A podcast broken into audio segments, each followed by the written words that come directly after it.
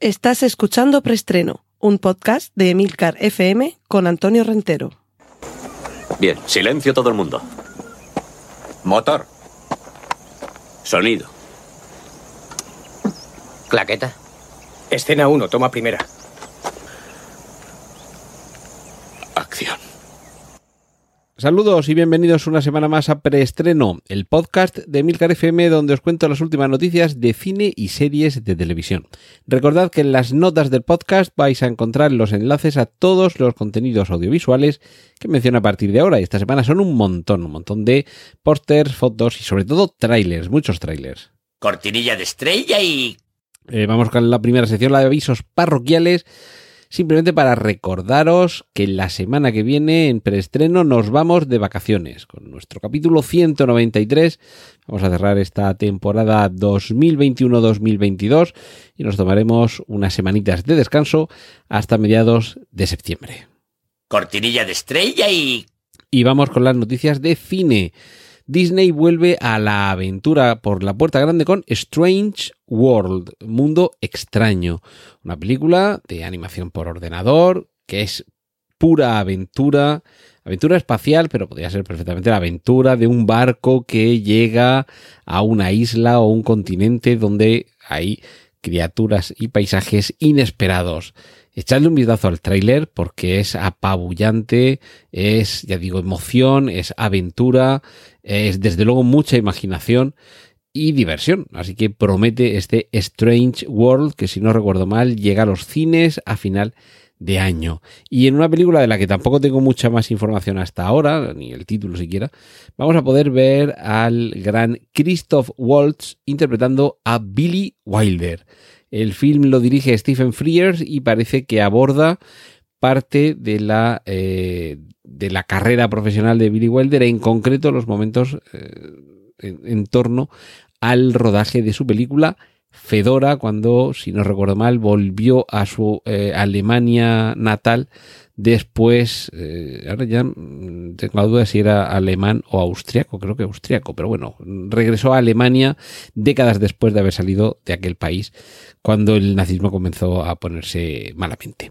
Bueno, ya tenemos eh, encima el verano y vamos a poder ver dentro de poco, creo que en agosto, si no recuerdo mal, es cuando se estrenaba, la película Voy a pasármelo bien, que además ese título os recordará una canción, el estribillo de una de las más populares canciones de Hombres G. Y es que esta película tiene como hilo conductor de fondo la música de este célebre grupo y es que ambientada en los años 80 vamos a descubrir la vida, las aventuras, los sinsabores, los enamoramientos, las fiestas, la amistad, por encima de todo, de un grupo de adolescentes de esa época, de mediados de los años 80, y van a querer, pues eso, ir a fiestas, enamorarse, conseguir las chicas y, sobre todo hacer honor al título. Este voy a pasármelo bien. Si, si no estoy equivocado, Enrique Lavigne, o Lavigne está detrás de la producción de, de esta película.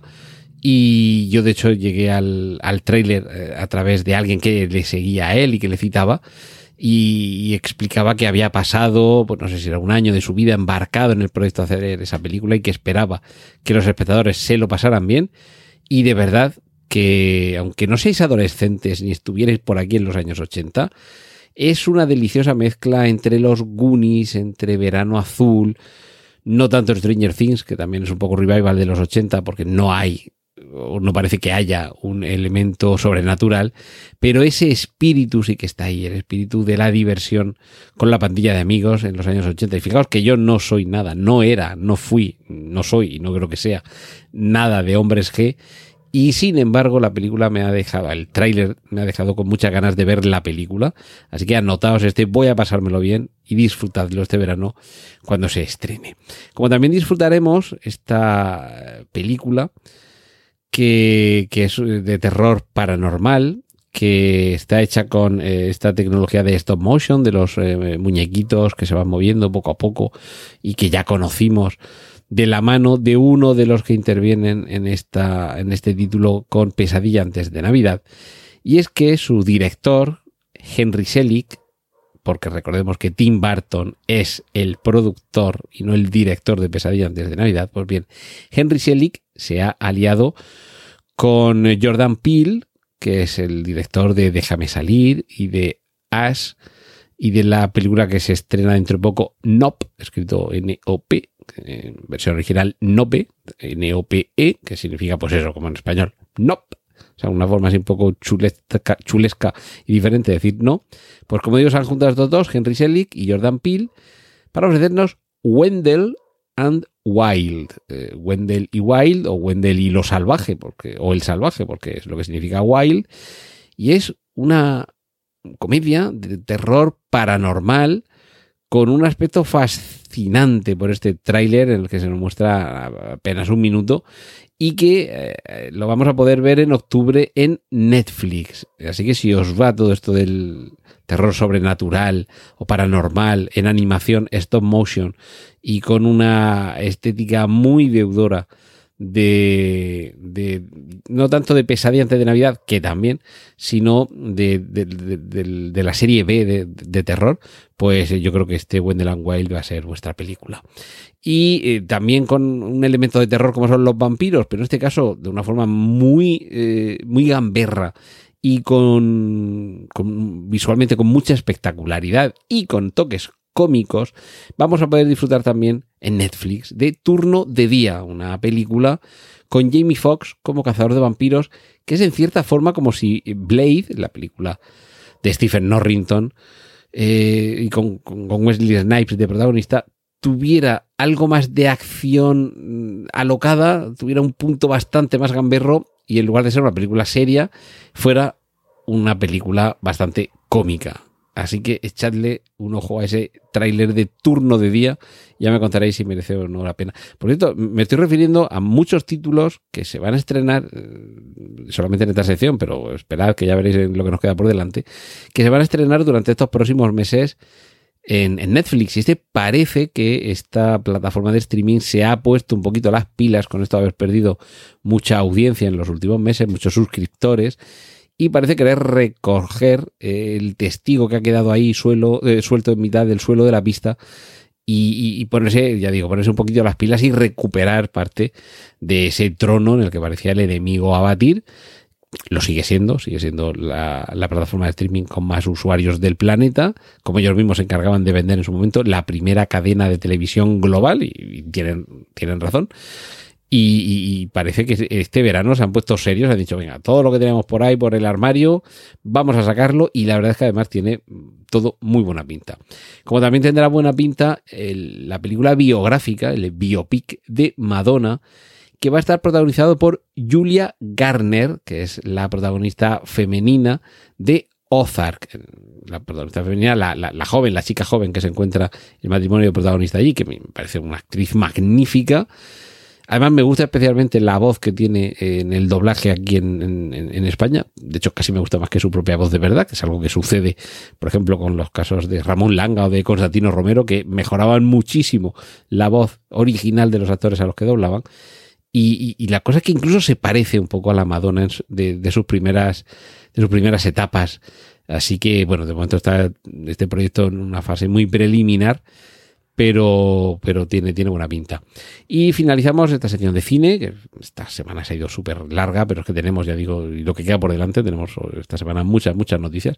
Tenemos un tráiler de la nueva producción de Dario Argento, dirigida por Charlotte Colbert y con eh, protagonistas como Malcolm McDowell o Rupert Everett.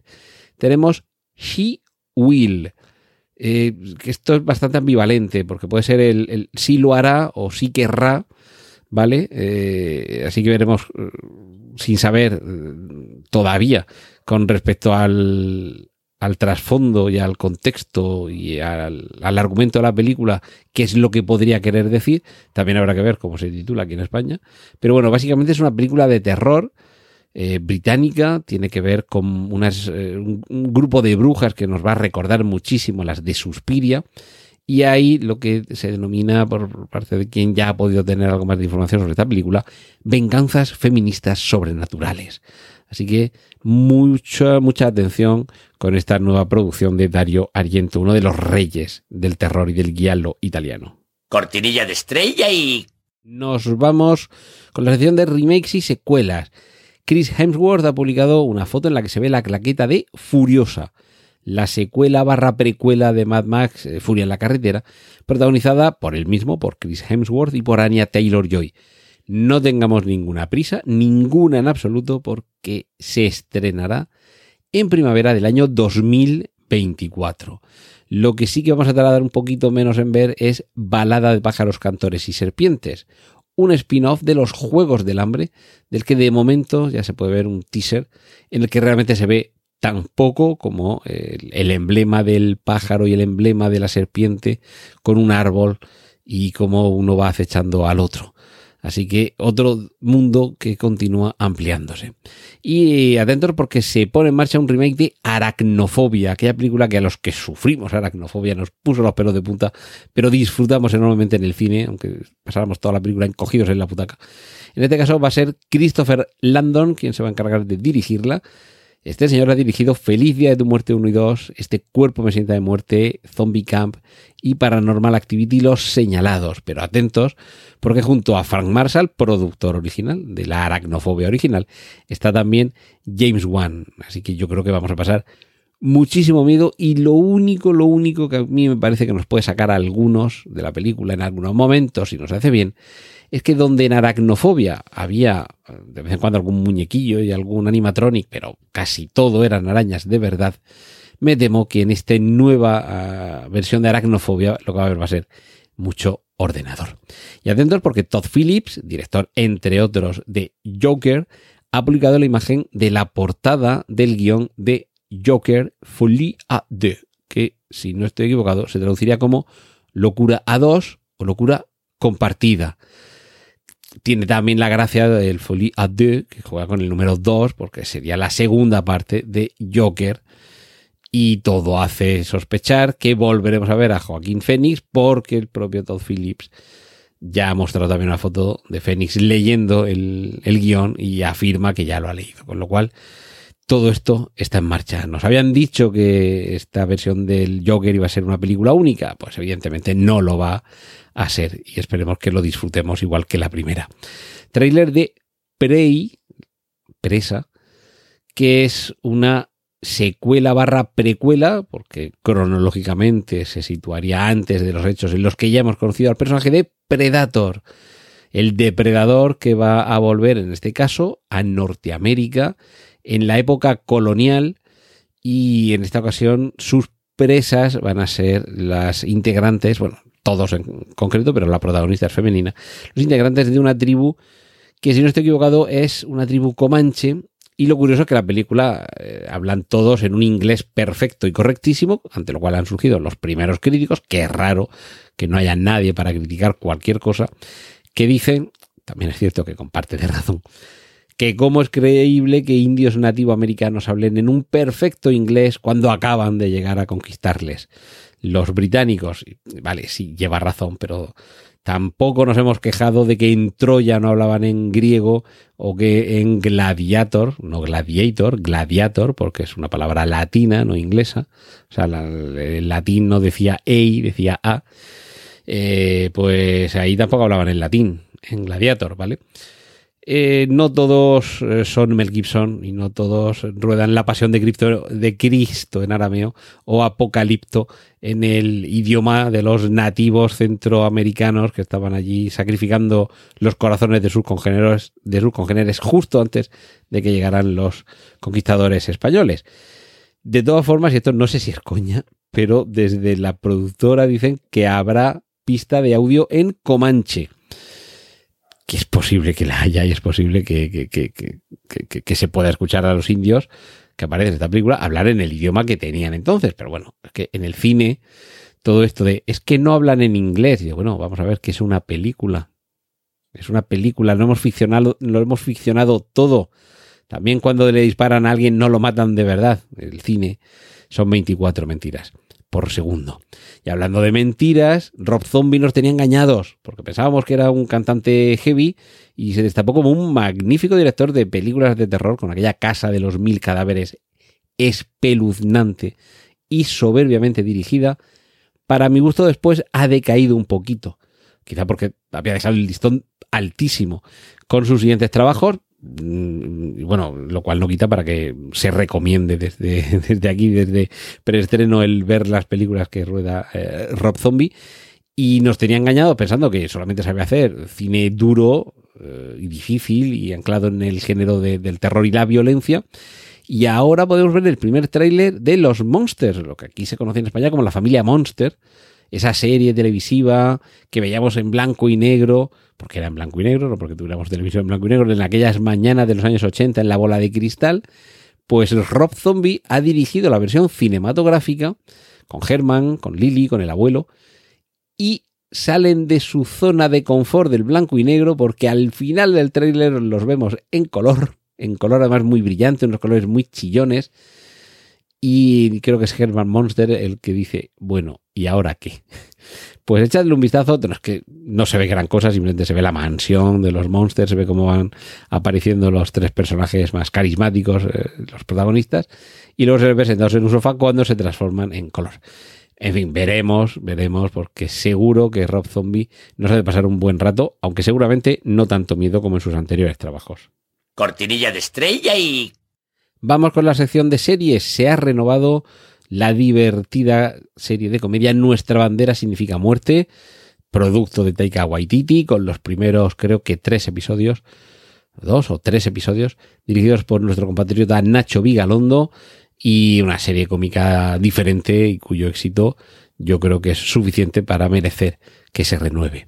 Ya podemos ver también el tráiler oficial de La Casa de Papel versión Corea. Echadle un vistazo y comparad con lo que hemos visto aquí en España con la, la serie original de La Casa de Papel. Igual que podemos ver también, eh, fijaos, eh, he mencionado a la familia Monster, pero ahora nos vamos con Wednesday, es decir, miércoles, y este miércoles es por miércoles Adams. Seguimos con familia monstruosa, en este caso serie en imagen real, dirigida por Tim Burton y que se podrá ver en Netflix. La protagonista, una magnífica Gina Ortega, que yo creo que se va a ganar por derecho propio el que le tengamos tanto cariño en el papel de miércoles Adams, como se lo tuvimos en su momento a Cristina Ricci, que era quien la encarnó en las dos películas de imagen real. Y tráiler ya oficial, sin código Morse, de 1899, la serie de terror histórico de los creadores de Dark, que podremos ver en Netflix, aún sin fecha de estreno. Y ya vamos viendo algo más de ese grupo de inmigrantes que cruza el Océano Atlántico desde Londres a Nueva York. Y, como digo yo muy habitualmente, comienzan a pasar cosas raras. Pero cosas raras, cosas muy raras dentro de ese barco. Y esto yo lo veo aquí un poco como una mezcla entre Dark y Perdidos, pero dentro del barco todo el rato. En fin, yo creo que, que la, la, serie tiene muy buena pinta y con ese equipo creativo detrás me extraña que no sea una serie que merezca la pena ver. Finalizamos la sección de series con la noticia de la renovación por una segunda temporada de Tokyo Vice.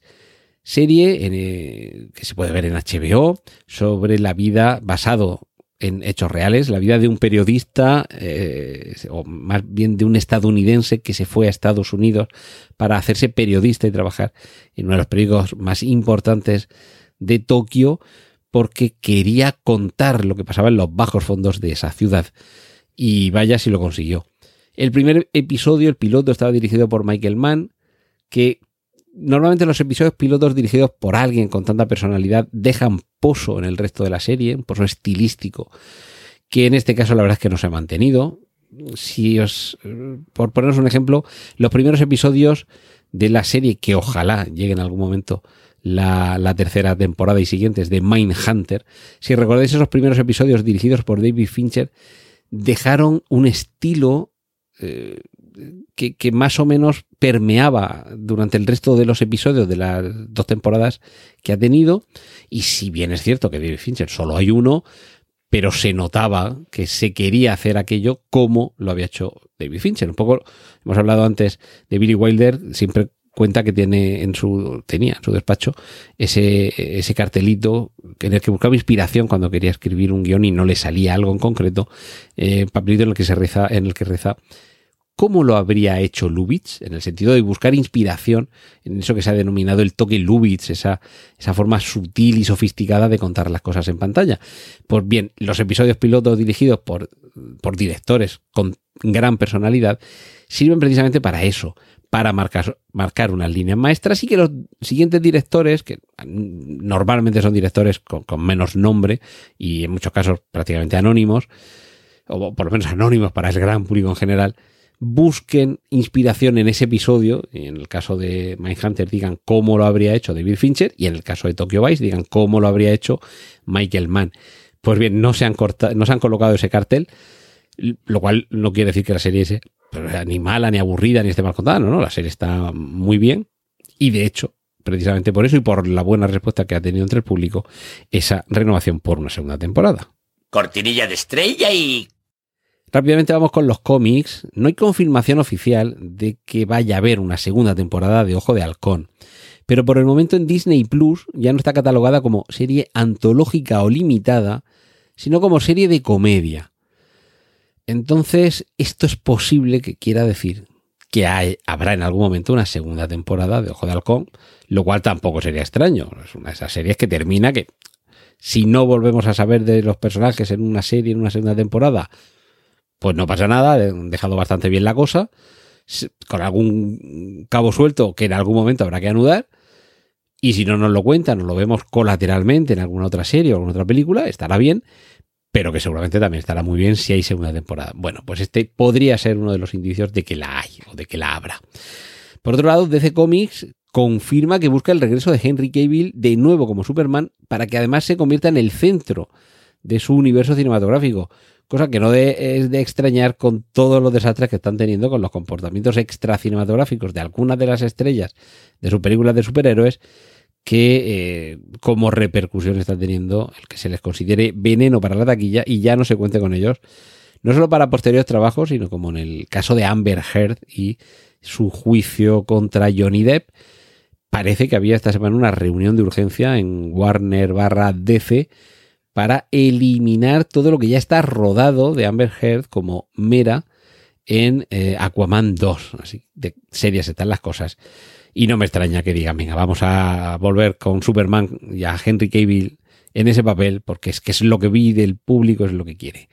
Eh, sin salir de ese universo de superhéroes DC, en algún momento seguro que se cruzan los eh, destinos de estos personajes con Black Adam, que ya tenemos cartel y tráiler, un tráiler con muy buena pinta para esta película que se estrena el 21 de octubre y que está protagonizada por Dwayne Johnson, alias The Rock, La Roca. Y finalizamos esta sección de cómics con el tráiler magnífico, nos deja con muchísimas ganas de ver en este mes de agosto y regresamos a la programación de Netflix, Sandman. Una historia que en cómic, además en estos momentos estoy tocando sus volúmenes con mis pecadoras manos, es una obra maestra del cómic que no debéis perderos eh, Neil Gaiman pocas veces ha estado más inspirado que durante toda esta eh, colección con sus sagas y arcos eh, argumentales varios. Y la serie tiene muy buena pinta con algún cambio en, en el aspecto de algunos de los personajes, pero con un protagonista para encarnar a Morfeo, al dios del sueño, que además de ser perfecto, es que incluso se parece un poquito a Neil Gaiman. Así que preparaos, si no lo conocéis, a disfrutar de algo que os va a volar la cabeza. Cortinilla de estrella y... Y vamos terminando, sección de adaptaciones, para recordar que ya hay tráiler de Cabinet of Curiosities, Gabinete de Curiosidades. Una serie de terror con Guillermo de Toro detrás, de nuevo en el programa de hoy para Netflix, y en el que aparecen directores de películas como Mandy, Babadook, eh, de, de Empty Man o Cube, que adaptan relatos tanto de Lovecraft como de autores similares. Así que preparaos para pasar mucho miedo con este gabinete, Cabinet of Curiosities o Gabinete de Curiosidades. Preparaos también para ver más aventuras de la corporación Umbrella y sus desmanes, porque tenemos el tráiler de Resident Evil, de nuevo en Netflix, y a partir del 14 de julio, que esto nos queda nada, apenas eh, cinco semanicas, lo vamos a poder ver. Seguimos con el miedo, seguimos con Netflix, con The Midnight Club, el club de la medianoche. serie que adapta la novela homónima de Christopher Pike, en esta ocasión con Mike Flanagan detrás. Mike Flanagan es el director de The Haunting of Hill House. Y sí que es cierto que a pesar de tener ese título, el Club de la Medianoche sí que va a añadir elementos, ideas, personajes de otras obras del mismo autor. Eso sí, eh, de nuevo en Netflix, pero y con esta temática, en lugar de para este verano, para Halloween. Y eh, ya están listos también los guiones de las nuevas adaptaciones de Silent Hill y Fatal Frame para que se estrenen en los años 2023 y 2024 respectivamente. Se trata de unas entregas eh, relacionadas con ese videojuego de Silent Hill que ya tuvo adaptación al cine, precisamente de la mano de Christoph Gans, con algunos momentos terroríficos muy impactantes. Eh, esa madre perdida en la niebla, ese cabeza de pirámide que, es peluznante, pero ahora parece que se va a buscar contarlo todo de nuevo, respetando la esencia, actualizándolo todo, pero de manera independiente de las anteriores películas. Y cierro este preestreno que ha salido esta semana bastante más largo de lo habitual, pero es que había un montonazo de noticias. Y yo creo que por un lado también me da un poquito de pena tener que despedirme ya y tomarme vacaciones. Pero no, de verdad, esta semana es que había un montonazo de noticias y he dejado lo mejor para el final. Ya se ha presentado a los actores que encarnarán en la adaptación que va a llevar a cabo Prime Video de las novelas de Juan Gómez Jurado, Reina Roja y compañía. Antonia Scott estará interpretada por Vicky Luengo, actriz a la que hemos visto en El Sustituto y en Antidisturbios. Y yo creo que esto ya no puede ser de otra forma. John Gutiérrez va a ser Hobbit Koshkerian, a quien hemos visto también en Antidisturbios en Alacrán enamorado y en La Casa de Papel.